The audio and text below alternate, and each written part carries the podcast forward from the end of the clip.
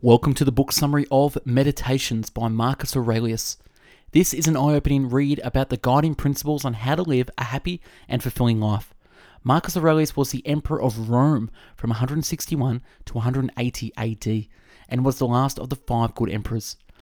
Drawing on Stoic philosophy, Marcus writes notes to himself on self improvement and the lessons that have stuck with him.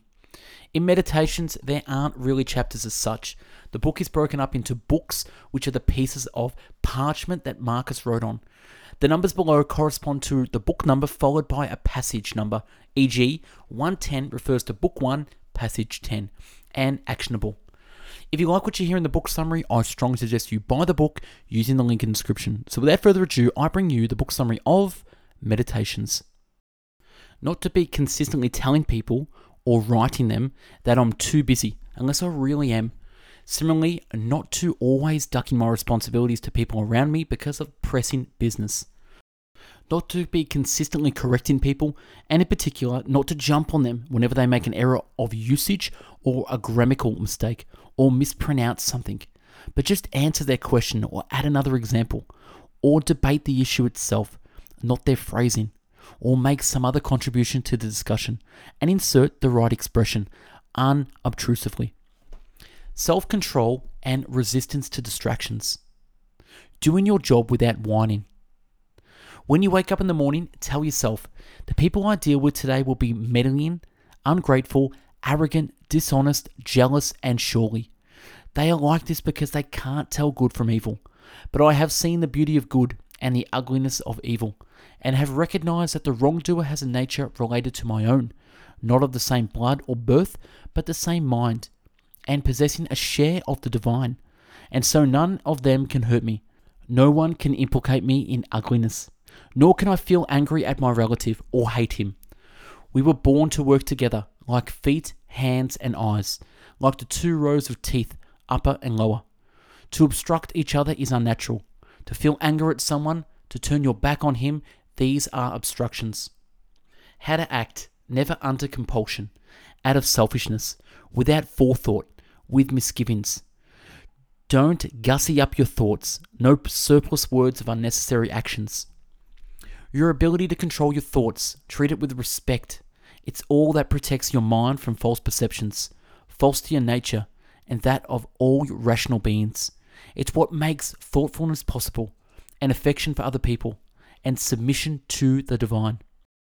If you do the job in a principled way, with diligence, energy, and patience, if you keep yourself free of distractions, and keep the spirit inside you undamaged, as it might have to give it back at any moment, if you can embrace this without fear or expectation, can find fulfillment in what you are doing now, as nature intended, and in the superhuman truthfulness every word, every utterance, then your life will be happy. No one can prevent that. No random actions, none not based on underlying principles. Choose not to be harmed, and you won't feel harmed. Don't feel harmed, and you haven't been. It can ruin your life only if it ruins your character. Otherwise, it cannot harm you, inside or out.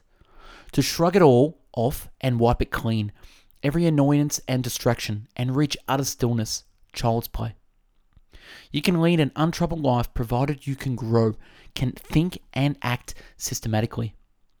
Two characteristics shared by gods and men and every rational creature. 1. Not to let others hold you back. 2. To locate goodness in thinking and doing the right thing, and to limit your desires to that. The best revenge is not to be like that. Not to assume it's impossible because you find it hard, but to recognize that it's humanly possible you can do it too. When you need encouragement, think of the qualities of people around you you have. This one's energy, that one's modesty, another's generosity, and so on. Nothing is encouraging as when virtues are visibly embodied in the people around us, when we're practically showered with them. It's good to keep this in mind. Practice really hearing what people say. Do your best to get inside their minds. A healthy pair of eyes should see everything that can be seen and not say no too bright. A healthy sense of hearing or smell should be prepared for any sound or scent.